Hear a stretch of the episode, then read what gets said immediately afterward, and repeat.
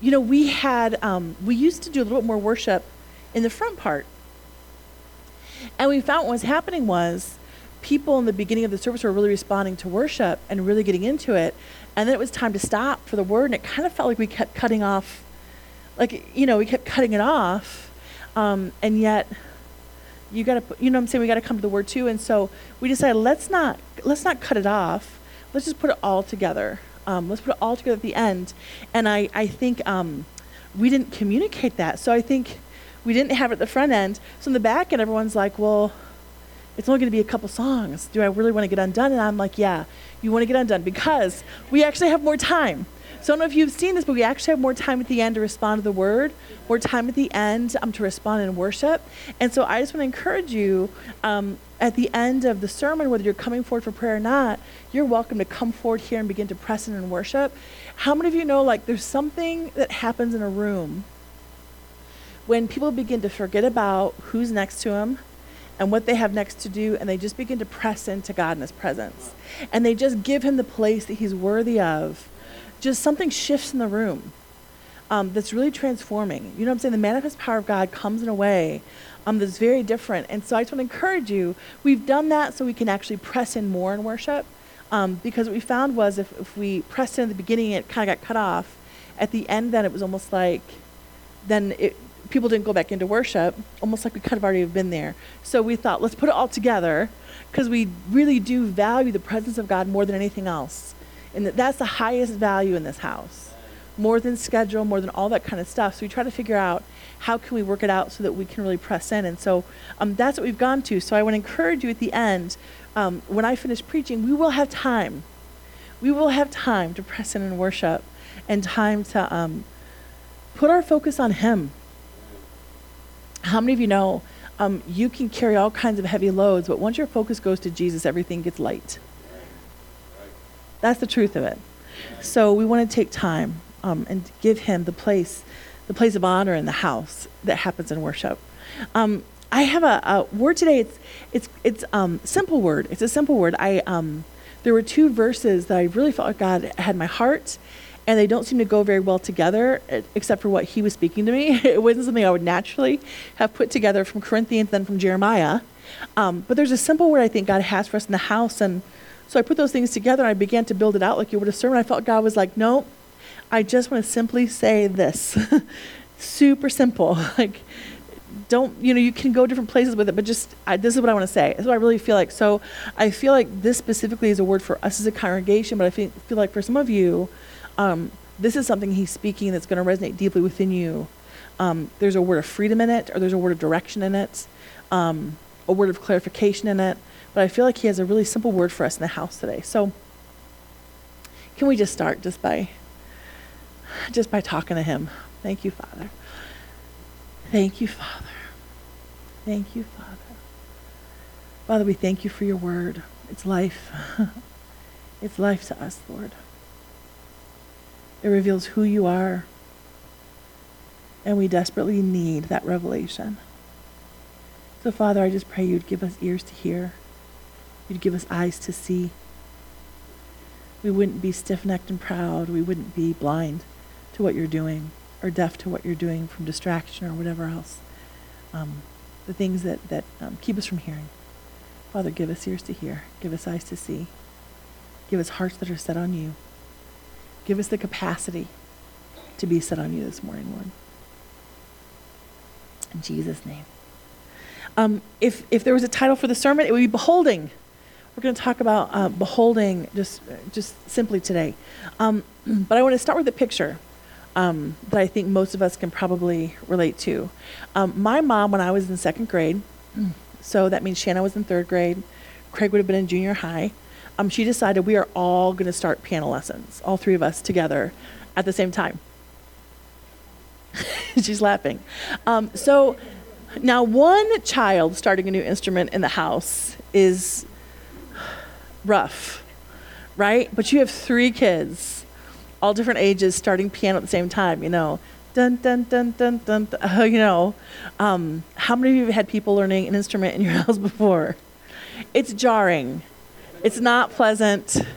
like you hear recordings of orchestras and symphonies and you it's beautiful and it's hard to believe this is the beginning for all of that like it just is hard it's just hard to imagine right so all three of us were taking piano lessons at the same time and so we'd have to do our half hour you know if if we couldn't get her to forget um, so every day you go back to the piano for half an hour you put on the metronome you try to play in time with that all the wrong keys, right? So, um, so this would be like an hour and a half of the day of this plunking and plotting out. Um, um, Craig and I lasted for like a year. Did you go longer than a year? Craig went for two. Um, I was out after a year, and here's why: uh, because I did not practice. Um, and when I would go to the piano, I just kind of plunk. I didn't. I didn't take it seriously. I was in second grade. I didn't care. And um, when we would go weekly to our lesson, the lady, Mrs. Lowe, who did our lesson, um, she had like I don't know, ten pianos in her basement. There's ten students on these ten pianos, and one of the ten students was playing really badly, everything wrong because they didn't practice. Um, but I don't know. It in second grade, no one had told me fake it till you make it, but I knew this is. So I would be like, I would be playing with so much confidence that she'd be looking for like which piano is making that sound, and she didn't know it was me for a long time because I was like, I was playing like I knew every. And my mom would be over there just laughing because she knows it's me. She knew it was me. but yeah, I looked so confident about it. She, yeah. Anyway, um, so I lasted for after a year, after that first, you know, school year. Um, my mom talked to Mrs. Lowe and said, "Do you think maybe she just should wait until she's older?" And Mrs. Lowe did not argue like at all. She was like, "That's a great idea." Like, aren't you so glad Shanna kept with it? Aren't you so glad Shanna kept with it? And that's the thing with lessons, music lessons, piano lessons, that parents know. Like, you'll be so thankful. My mom would say this to me: "Don't quit."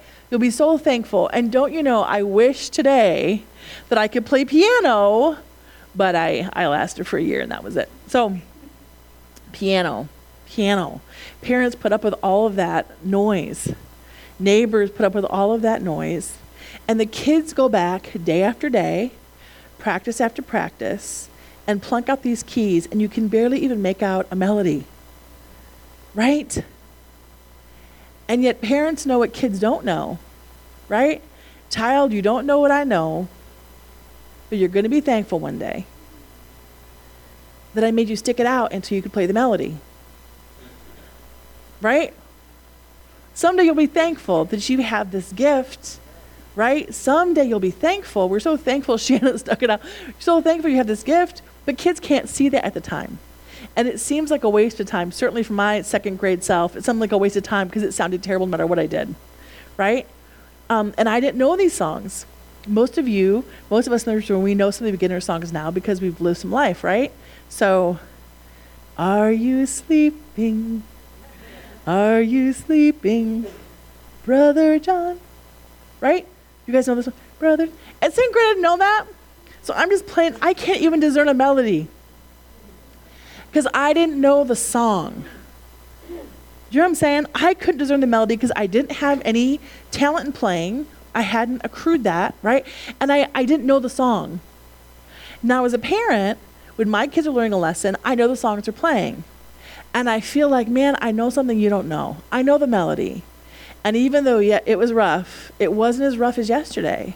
Today I could hear more of the melody than I could hear yesterday. Right? because I know the song and you're getting there. You're it's coming. It still sounds terrible to you. But you'll be thankful. And the only way that you master the melody is you keep practicing. And with every day of practice, it does get a little bit better, even when it's not discernible to you, who's the one learning.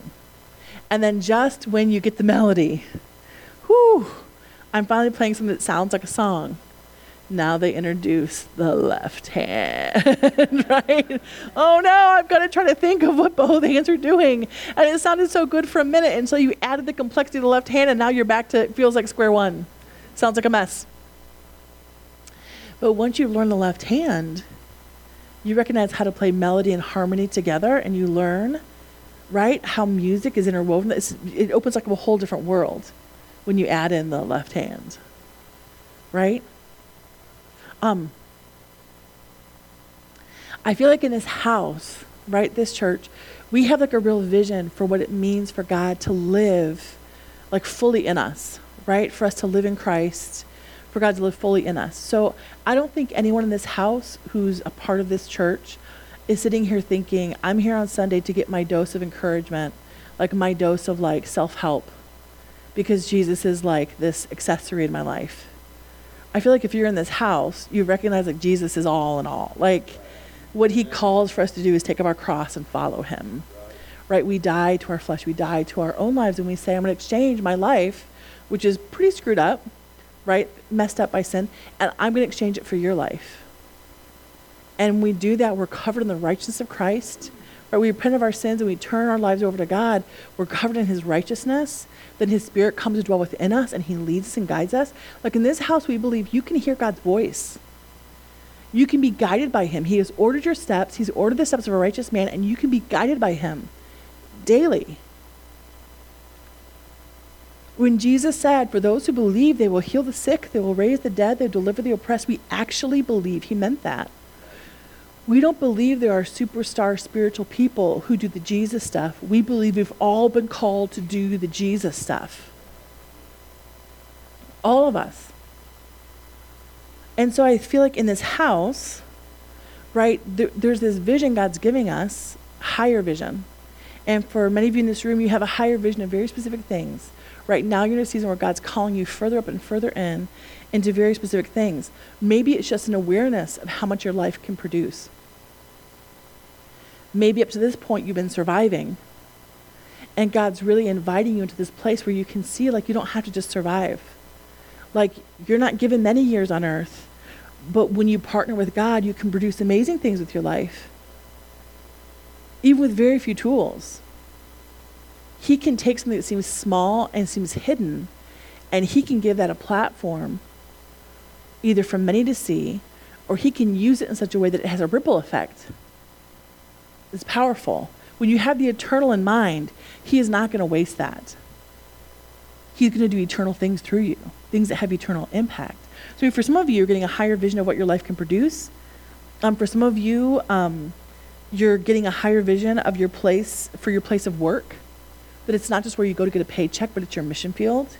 Like you're actually begin to see with Jesus' eyes the people that are there, the people you used to really, really get irritated with. You're realizing, wow, God has a plan for their life.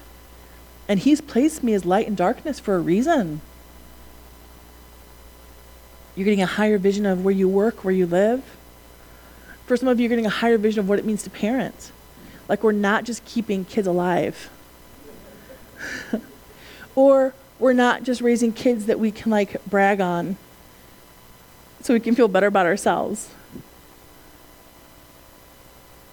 Come on, parents. You know what I'm talking about. But we can actually raise kids who are like giant killers and revivalists and like they believe from a very young age in what God can do and they do it. Like we can raise kids that know the God of the universe intimately. Like that's a powerful thing. Like this day isn't so much about what I can post on Pinterest that looks perfect.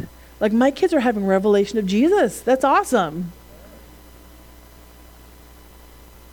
Some of you, I can, you know, I have two kids who are now in the sanctuary during sermons. So I only have one kid left I can tell stories on. but there was one day, it's been a few months ago, Dane, our nine year old, oh, he just turned 10, our 10 year old, he said, Mom, he said, I, I, my number two goal in life is to get strong enough that I can beat up Luke before I turn 18.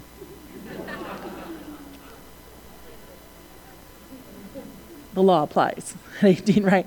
I want to, and I said, okay. um, what's your number one goal? That's number two. What's your number one goal? And he says, to tell the whole world about Jesus, of course. yeah, but there is a contradiction, right? I mean, I'm not the only one who's disturbed by the juxtaposition of those two goals. But he's got it. Like, of, of course. It's to tell the whole world about Jesus. Like, that's a, that's a, that's a parenting win. Whether I made a dinner from scratch that night or not. Parenting win. God's giving us higher vision of what it means to parent um, kids. Maybe God's giving you a higher vision of that you can really love your enemies and pray for those who persecute you, despitefully use you. Maybe God's giving you a higher vision of forgiveness. Like it's not just like something like I've got to do because I'm a Christian, but He's actually creating capacity in you where you actually want to see someone's life taken over by the presence of God and you're actually rooting for them, even though they've been destruction for you. Right? For some of you in the house, maybe the higher vision you're getting is um, not just wanting random acts of God, but you're really contending for specific things. You're not just sitting back passively saying, God, God can do the miraculous, right? But you're actually, He's actually putting your heart to contend for specific people to be healed. He's putting your heart to contend for very specific things. And He's stirring you up to not be satisfied with just saying, well, God does great things, but like He's stirring you up to partner with Him to see those things happen. And He's showing you your role in contending to see those things happen. For some of you, uh, God's really stirring you up because you're seeing the need for people to be delivered. Right? You're looking around our city and community and you're saying, man, there's oppression. And God has given his people power for deliverance through Jesus Christ. That people could be delivered from. Listen, we live in an area where people have a scarcity mentality.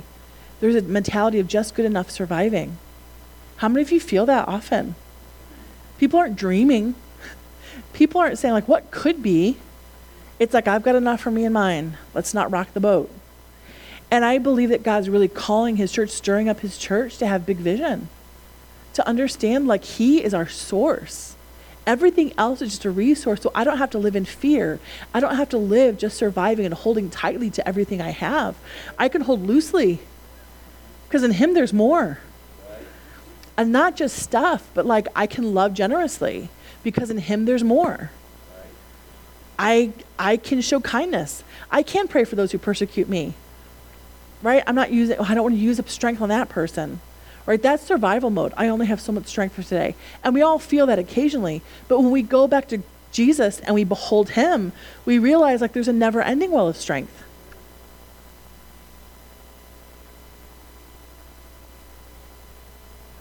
When God gives us a higher vision of things, it requires us believing Him, right? We've got to stir up faith. We begin to believe. And then out of belief, we begin to act. It requires some action on our part.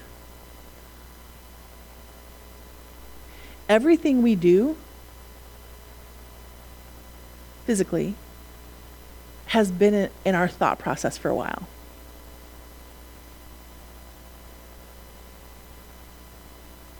We don't just randomly act, right? So if I'm behaving badly today, which there have been days, if I'm behaving badly, if I can be honest before the Lord, I need to go and say, God, what's been in my heart? What have I been beholding? What have I been dwelling on? Because what I've been dwelling on is producing actions now. Right? The Bible says, where does sin come from? It says sin starts what? It starts in your heart, it starts with thoughts. And once that you've pondered on those things, those things then mature and they become the actions that we do. Well, the same is true for righteousness, right? Right? So if I want to be a forgiving person, if I, if I feel like I lack a capacity for, to forgive, right? And have mercy for people, what do I need to do? I need to begin to behold that in Jesus it's good for me to read accounts of believers who've done incredibly merciful things. Um, that picture of the young man who forgave the woman who um, shot his brother. I know it's, you know, people have all kinds of complexity to it, and I'm not going to say there isn't. I'm just saying, no matter what else happened in that picture, why did it get shared so often? Like, because we can't imagine doing that, right? We can't imagine. It's hard for us to imagine ourselves doing what that person did, but we want to right? Something in us says, yeah, that's what it looks like. We just forget sometimes until we see it writ large.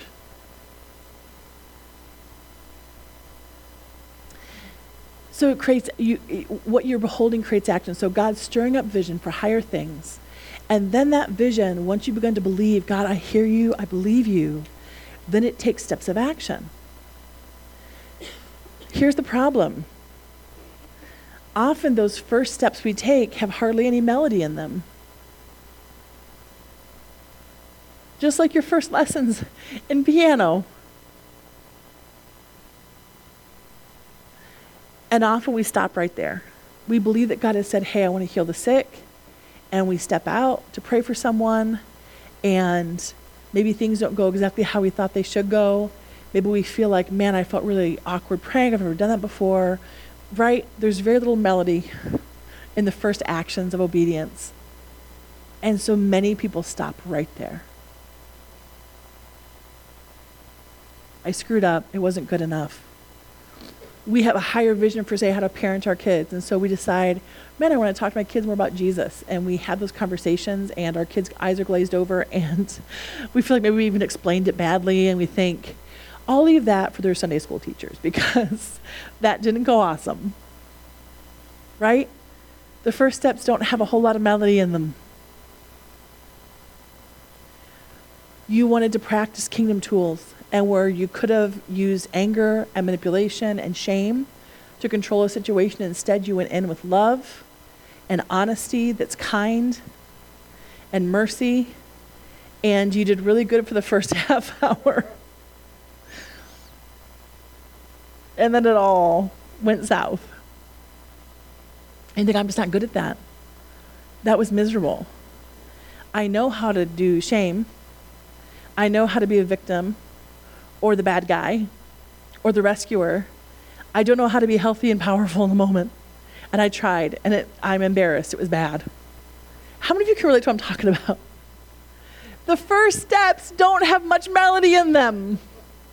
So you can quit and never get to the vision of playing like Shanna, and you'll, for the rest of your life, play like me. or you can decide this is what first steps look like. I heard him. I believe him. I can't see the melody yet. I'm not doing it very good yet. But if I keep going, the next time gets better. If I keep going, I will become more like him. If I keep going, at some point there will be mastery. And then he will teach me a new thing. Right? And here's what God is saying the whole time Child, don't give up. I know what you don't know. I know the melody and I can hear it. It is there. I can hear it. And you'll be so glad you didn't quit. You'll be so glad you didn't quit. 2 Corinthians 3 12 through 18. Since this new way gives us such confidence, we can be very bold. We are not like Moses, who put a veil over his face, so the people of Israel would not see the glory, even though it was destined to fade away. But the people's minds were hardened, and to this day, whenever the Old Covenant is being read, the same veil covers their minds, so they cannot understand the truth. And this veil can be removed only by believing in Christ. How many of you can remember when you had the veil over your eyes? And then there was a moment where it was like, oh my word, all of this makes sense. This is true. How many of you, could you just to give people encouragement, would you raise your hands? Those of you that remember that moment, the, the veil whew, got moved away. Okay, good. Cool. Yes, even today, when they read Moses' teachings, their hearts are covered with the veil and they do not understand. But whenever someone turns to the Lord, the veil is taken away. For the Lord is the Spirit and wherever the Spirit of the Lord is, there is freedom. So, all of us who have had that veil removed can see and reflect the glory of the Lord. Who can see and reflect the glory of the Lord?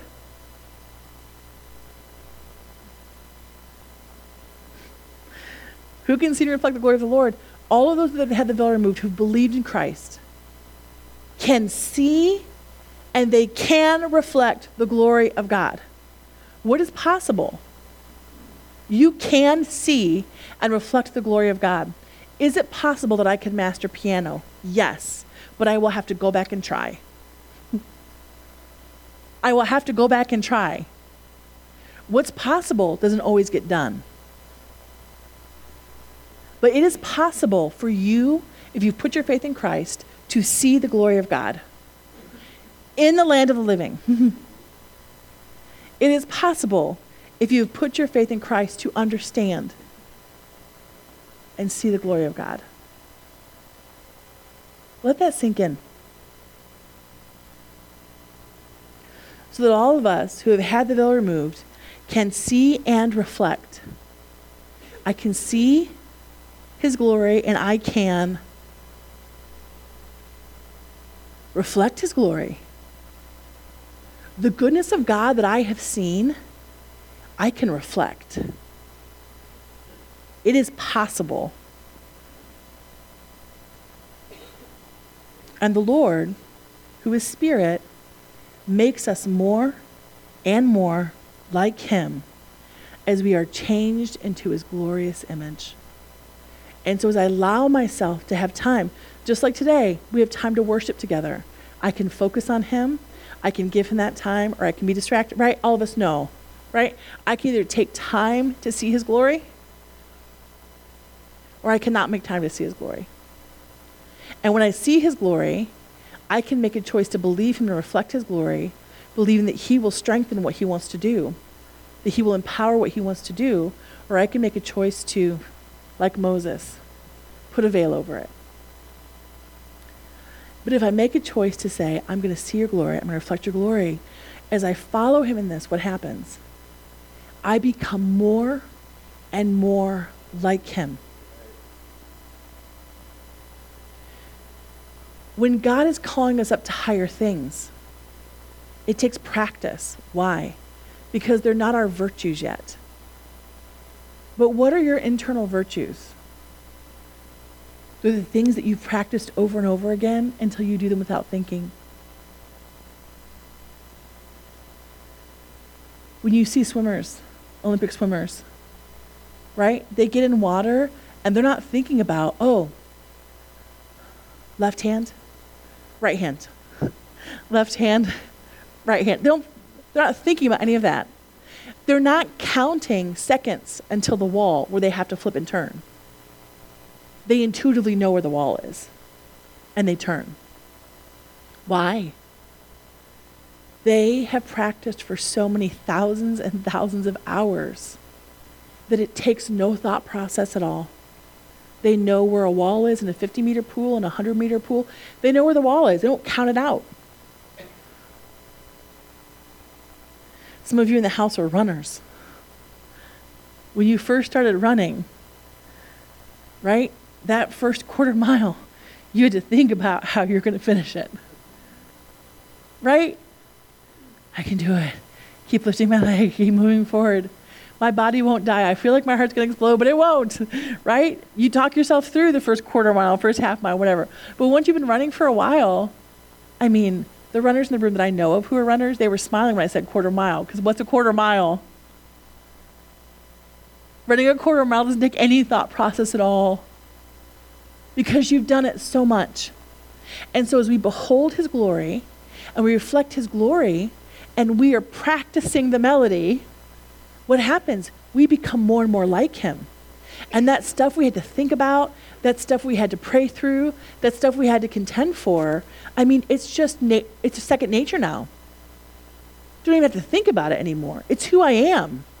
Because I have become like him, right? As I've been in his presence, beholding him, his glory, I've become like him. And now he can call me to higher things because I've mastered these things. Shanna, who's a great piano player, some of you don't know this, but like,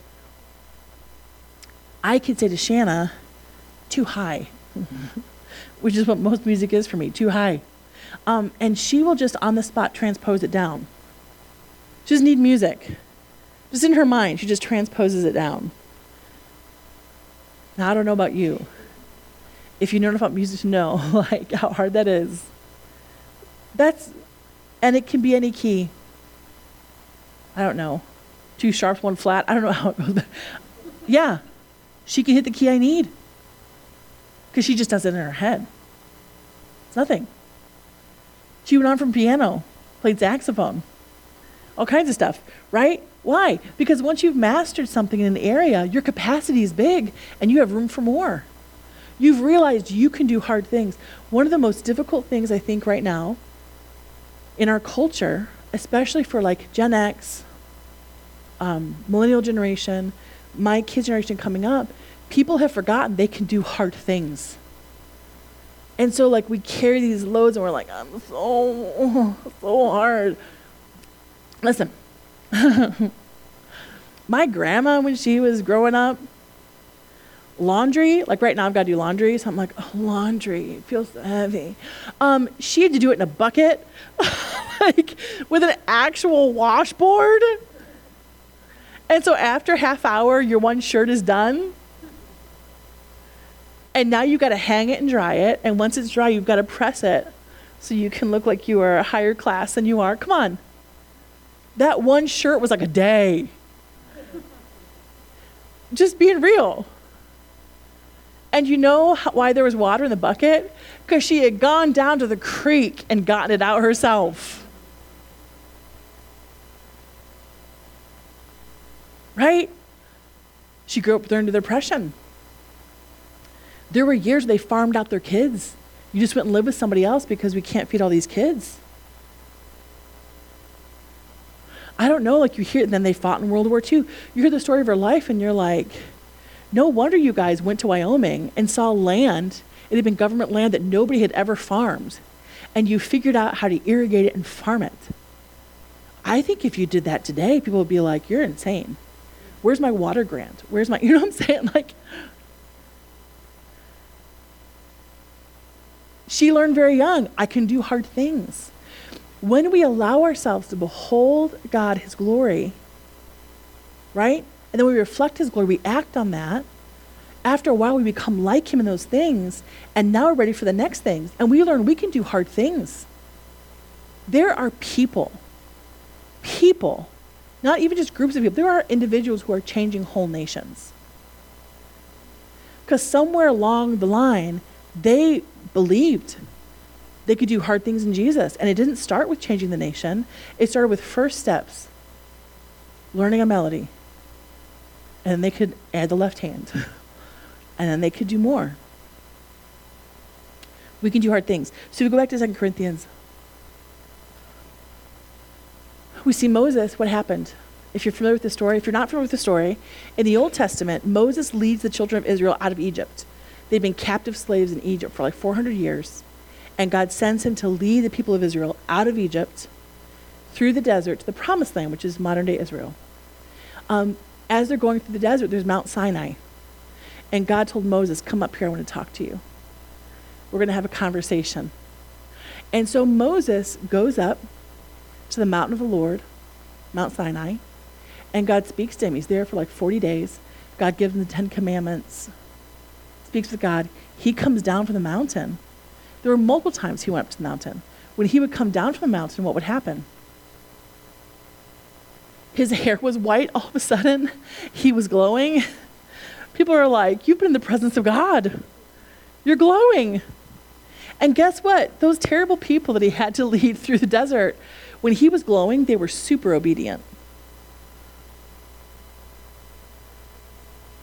When he was glowing, they were like, okay, whatever, sorry, sorry for that golden calf and that thing and that other thing, right? Like, what do we do next? While he was glowing, they would obey him. But then, as he was away from the mountain and down from the mountain leading the people, that glow would fade. So Moses figured out when I go up to the mountain of God and I'm glowing, when I come down, I need to put a veil on. That way they won't know when it's fading. but they also didn't get to see the glory. Right? They caught a glimpse of it when he came down, but the glory of God was obscured with the veil because he felt like I need the veil for when it's fading and the people stop following. Paul says, We, with unveiled faces, reflect the glory of God. we, with unveiled faces, reflect the glory of God. We don't have to live in a way where we fear that, man, I could be full of the presence of God, but then, you know, I'll have to wait 10 more years for the next revival and get filled up again. What is it saying? You can keep beholding Him. You can make decisions to stay in His presence. You can make decisions to make room for Him and behold His glory. It doesn't have to fade. You can live in that place of being filled up with Him, the glory of God, and you can keep reflecting His glory. Inside, I'm waving a hanky. I know we're quiet people, but that's crazy that God that God gives us access to himself in that way that we can come near to Him in His presence. We can do it in our homes. We can do it here in church and worship. We can do it with friends. We can take time and just say, God, I just want to hold you. I just want to take time and be in your presence. And this sense in Second Corinthians is there's this like completely unveiled openness before God where I come boldly before Him, knowing He already knows all the stuff that's not super awesome yet. He already knows. So I don't have to worry about that. And he is saying, Come boldly, come boldly, come. I can't reflect his glory until I've been in his glory. Are you with me?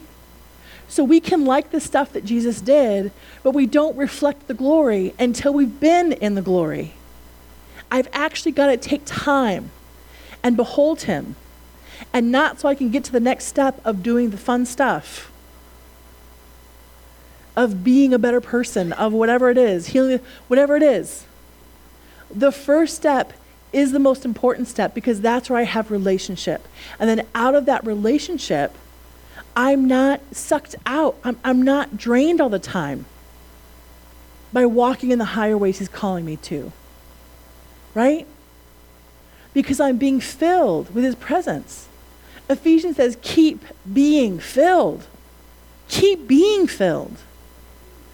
So I sit in his glory, I behold his glory, and when I leave his presence, I'm reflecting his glory. Listen, if doing the Jesus stuff, if you're getting weary in well doing, let me say it this way if you're getting weary in well doing, then you're moving to reflecting before you've had enough beholding. Are you with me? Or you're beholding and then you're going out and reflecting way beyond the capacity you created in the beholding. Are you with me? Jesus frequently said, I got to leave you yahoos behind for a minute and just be with the Father. It would say he would heal many. He would do all these amazing things. And he said, Listen, you guys are in that boat. Nobody's in my boat. and he would push them off. And he would go by himself because he needed to behold for a while. He needed to be in communion with the Father for a while. So when doing the Jesus stuff gets heavy, what's this a signal of? I've made the doing the thing and not the being the thing. Because when I've been in His glory, the reflecting His glory happens on its own. I partner with it, but it's happening out of a reservoir of what I have from the relationship. Are you, are you with me? And so if I'm not in the being, now I'm going to start applying all kinds of human wisdom for how to reflect. Well, how do we heal the sick and raise the dead and deliver the oppressed? If I'm not beholding in his glory, now I've got it. I'm, I'm not going to be applying spiritual wisdom to how to do these things. I'll be doing it out of human wisdom. How many of you know you can do a lot of good works that are super yucky and have all kinds of weird or bad fruit? Because I'm trying to do the right thing, but I'm doing it out of human wisdom, not out of being led by the Spirit and doing what the Spirit says. And so it's heavy, and it's, I'm producing weird fruit. Are you with me? My kids need to experience the glory of God through me, not because I'm applying a bunch of human wisdom to how to get them to think the right thing. They need to see it in me because I have been with Him and I'm reflecting it. Moses didn't have to try to reflect the glory. It naturally happened when he had been in the presence of God. And so, beholding, if you feel like God's calling you to a higher vision, it's got to start he- here with being still and beholding. This is where you learn the melody. This is where you learn the melody. And then we go out and we reflect and we do, and it may not sound exactly like how we heard it in His presence, but if we won't give up, every single time there's more melody. Are you with me? All right, one last thing Jeremiah 2 12 through 13.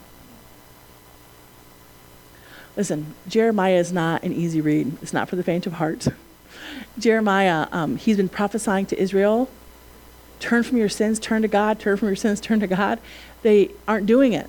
And so terrible things are happening. And um, how many of you have been there before where you're like, have you seen that one picture? I wish I had it to show you. There's a picture, it's like this whole, there's like thousands of Germans, and Hitler's coming by. It's right at the rise of the um, Third Reich. Hitler's coming by, and the whole sea of people is doing this. And there's one guy who's like this, you know? Um, and that picture is so powerful because it's like, man, there's sometimes you got to be that guy. In, cult, in our culture, there's sometimes you got to be that guy. I'm not going to acquiesce to what I know is wrong, right? I'm not going to. Anyway, um, but in Israel, here's Jeremiah he's that one guy who's like, I'm not going to go along with the shenanigans because I have heard from God. And sometimes it's hard to be that guy. So you see that reflected in Jeremiah and the follow up book or his Lamentations when everything does go to pot, just like he said it was going to. Um, he just lived, a, he was in a hard time.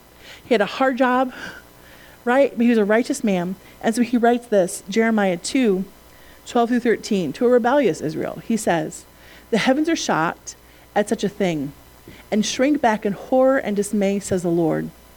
For my people have done two evil things. They have abandoned me, the fountain of living water, and they have dug for themselves cracked cisterns that can hold no water at all. I love that. I, I don't think I'd recognize until this verse, and I've read this verse before, um, just this the living water theme. That it was that expressed in the Old Testament you know, there's the water that came from the rock and all that, but I'm the living water, and they've chosen these broken cisterns. It's a powerful thing. So, what's happening? If you live in a desert country, in an arid country, um, and you don't live by a spring, you have to have a cistern to survive.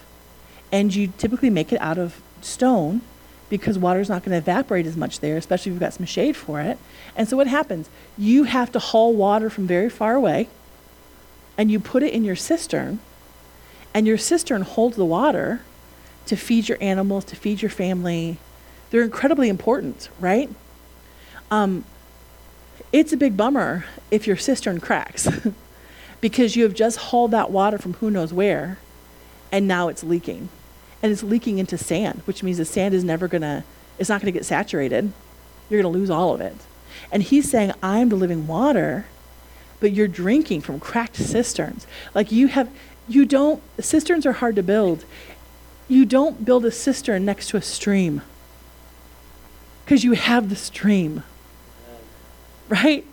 He says, not only are you're not drinking from the stream, you built these cisterns and they're cracked.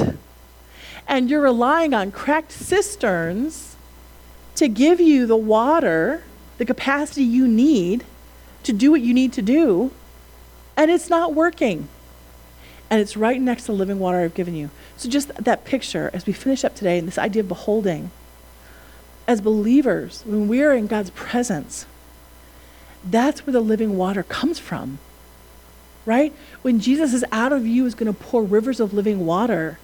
When I don't feel that happening, right? When I'm with people and I'm like, serves you right. You know what I'm saying? Like, come on, I am not the only one in the room who realizes my thoughts are not Jesus' thoughts right now. I'm not going to make you raise your hands. right?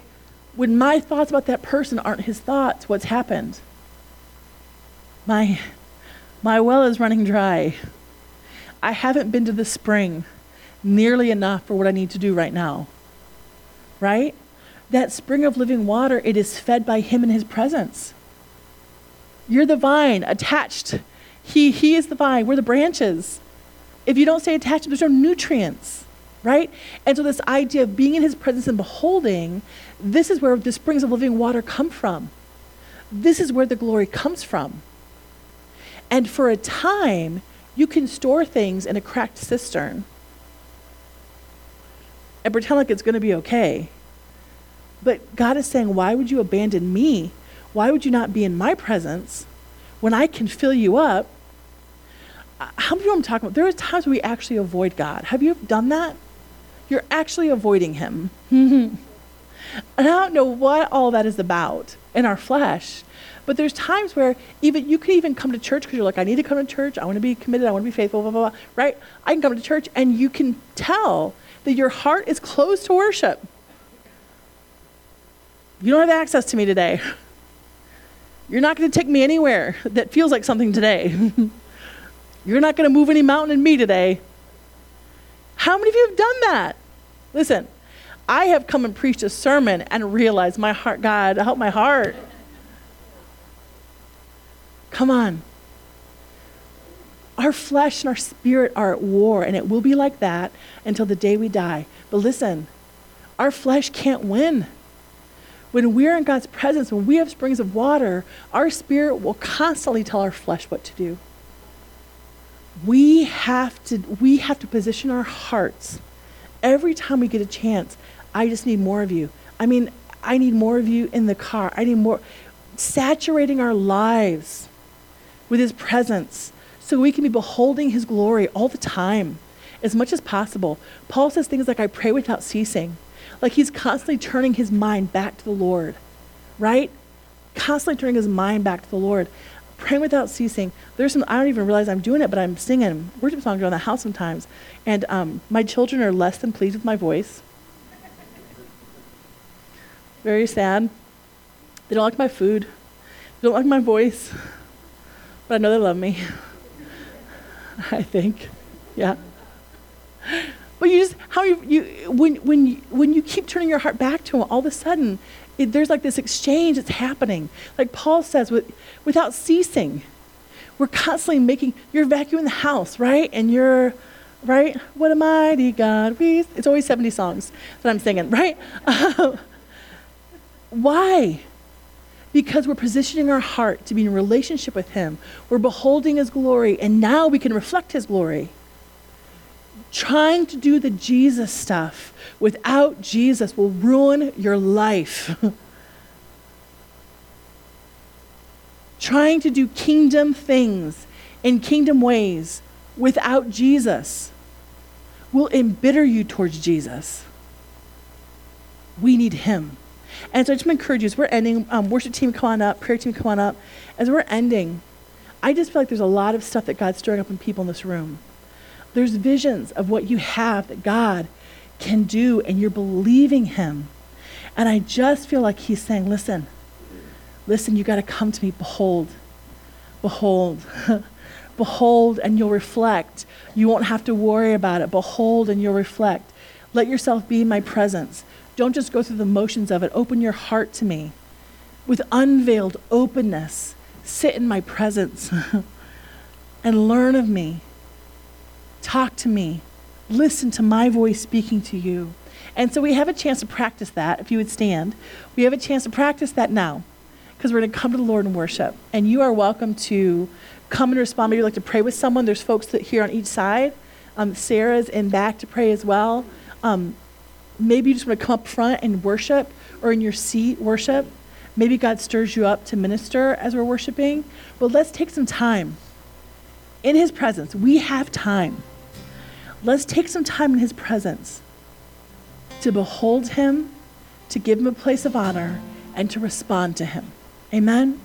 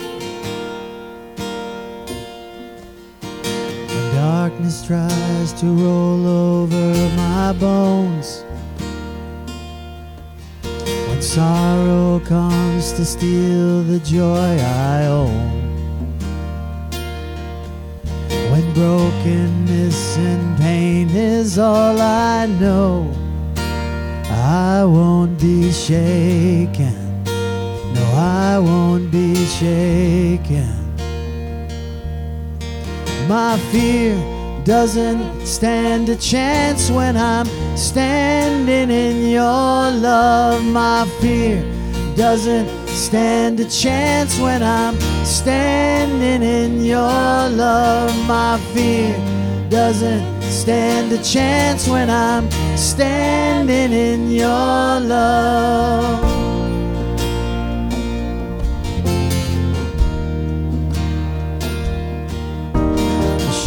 no longer has a place to hide. And I am not a captive to the lies. I'm not afraid to leave my past behind. No, I won't be shaken. No, I won't be shaken. My fear doesn't stand a chance when I'm standing in your love. My fear doesn't stand a chance when I'm standing in your love. My fear doesn't stand a chance when I'm standing in your love. There's power. Yes, Lord. There's power that can break off every chain. There's power that can empty out a grave. There's resurrection power that can save. There's power in your name. There's power in your name. There's power. There's power that can break off every chain. There's power that can empty out a grave. There's resurrection power that can save. There's power in your name. There's power in your name. My fear, my fear doesn't stand a chance when I'm standing in your love. My fear doesn't stand a chance when I'm standing in your love. My fear doesn't stand a chance when I'm standing in your love.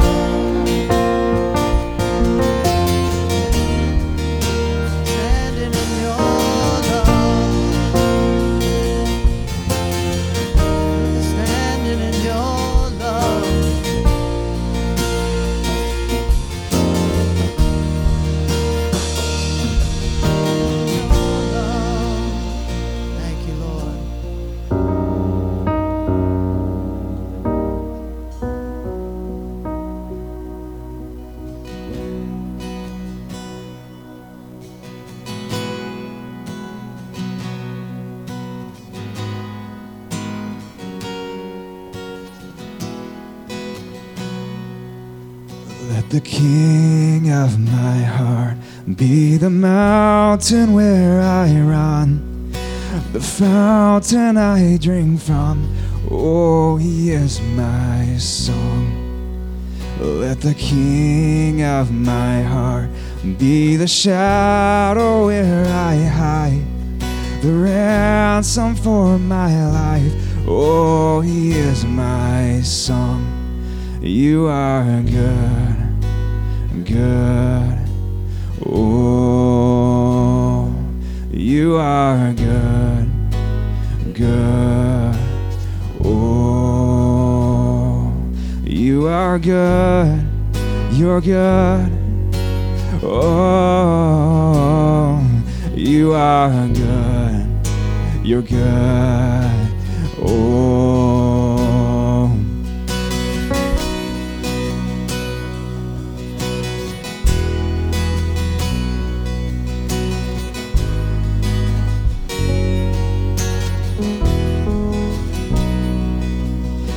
The king of my heart be the wind inside my sails, the anchor in the waves. Oh, he is my song. Let the king of my heart be the fire inside my veins, the echo of my days. Oh, he is my song. Let the king. Let the king of my heart be the wind inside my sails, the anchor in the waves. Oh, he is my song. Let the king of my heart be the fire inside my veins, the echo of my days. Oh, he is my song. You are good, good. Oh, you are good. You're good. Oh, you are good. good. Oh, you are good. You're good. Oh, you're never gonna let you're never gonna let me down. You're never gonna let, you're never gonna let me down. You're never gonna let, you're never gonna let me down. You're never gonna let, you're never gonna let me down. You're never gonna let, you're never gonna let me down. You're never gonna let, you're never gonna let me down. Oh, you're never gonna let, you're never gonna let me down. You're never gonna let, you're never gonna let me down. You are good, you're good.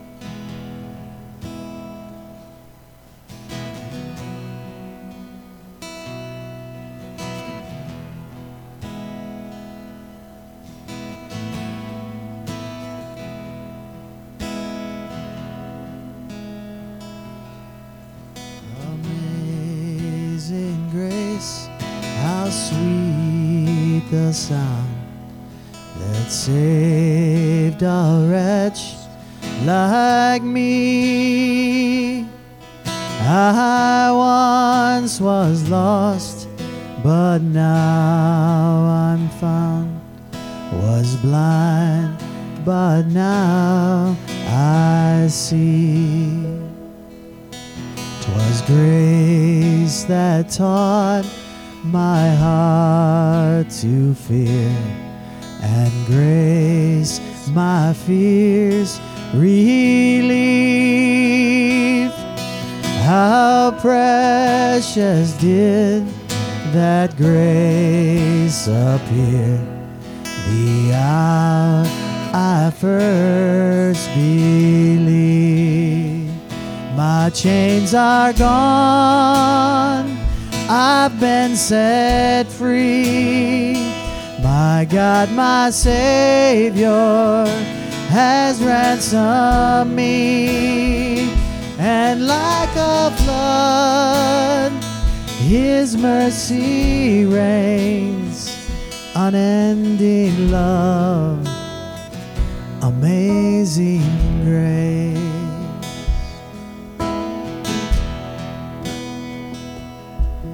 The Lord has promised good to me. His word, my hope secures. He will my shield and portion be as long as life endures.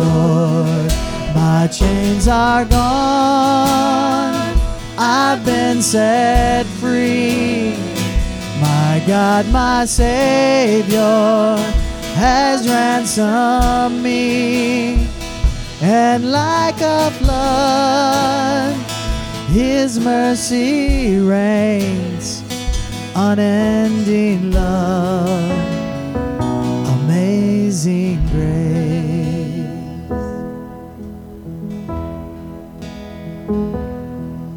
The earth shall soon dissolve like snow. The sun forbear to shine. But God who called me here below will be forever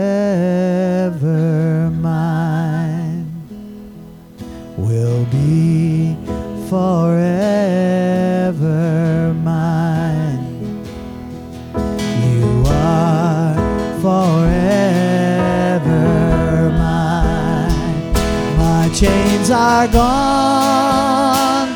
I've been set free. My God, my Savior has ransomed me.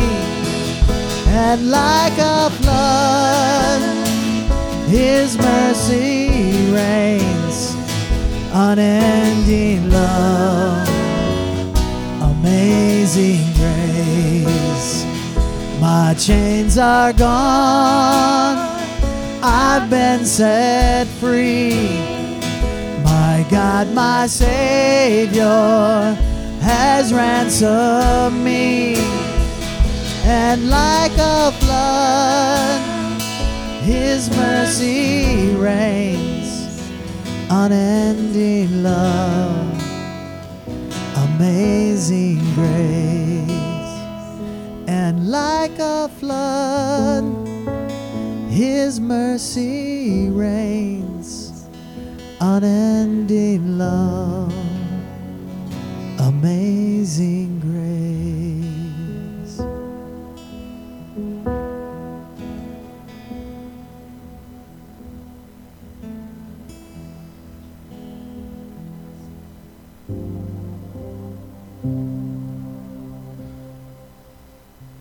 is so good. He's so good. His presence is so good. Some of you in the past, maybe months or even years, you just had a revelation of God. It's so powerful. There's things He's calling you further up into, higher vision for things, and there's a high revelation of Him, and you, you're walking it out. Um, maybe it's two steps forward, one step back. I just want to encourage you. He hears the melody. don't give up. Don't get wearied while doing. Don't give up. Make time for Him. Behold His glory. And everything will flow out of that. The reflection of His glory will flow out of that. But He can hear the melody. you take steps out, you put effort in. There are times even you've made time to be in God's presence and everything seems to go wrong. He hears the melody. He is hearing the melody even when you can't. Don't give up. Don't give up. He says, Child, I know what you don't know. You'll be so thankful one day. I know what you don't know. You'll be so thankful one day. Thank you, Father. In this room, I just encourage you as we go. We're going to pray. Um, but I want to encourage you. Minister before you go. Encourage somebody. Hug somebody. Maybe someone's been in your heart. You feel like maybe God has a word for them. Take a minute take a minute and take a step to reflect His glory before you go. Listen, people can't be too encouraged. Really. They can't be too encouraged. There's a song I'm going to teach you real quick from the 70s. Some of you, if you know it, you got to sing aloud because you'll be like one of five in the room. But it's a good one up beholding from the book of Isaiah. Shanna, I told her to dig it out. She probably hasn't heard it in 20 years, so you'll, you'll see how awesome she is. Here we go. I see the Lord. I see the Lord. He is high and lifted up, and his train fills the temple. He is high and lifted up, and his train fills the temple. The angels cry, Holy. The angels cry, Holy. The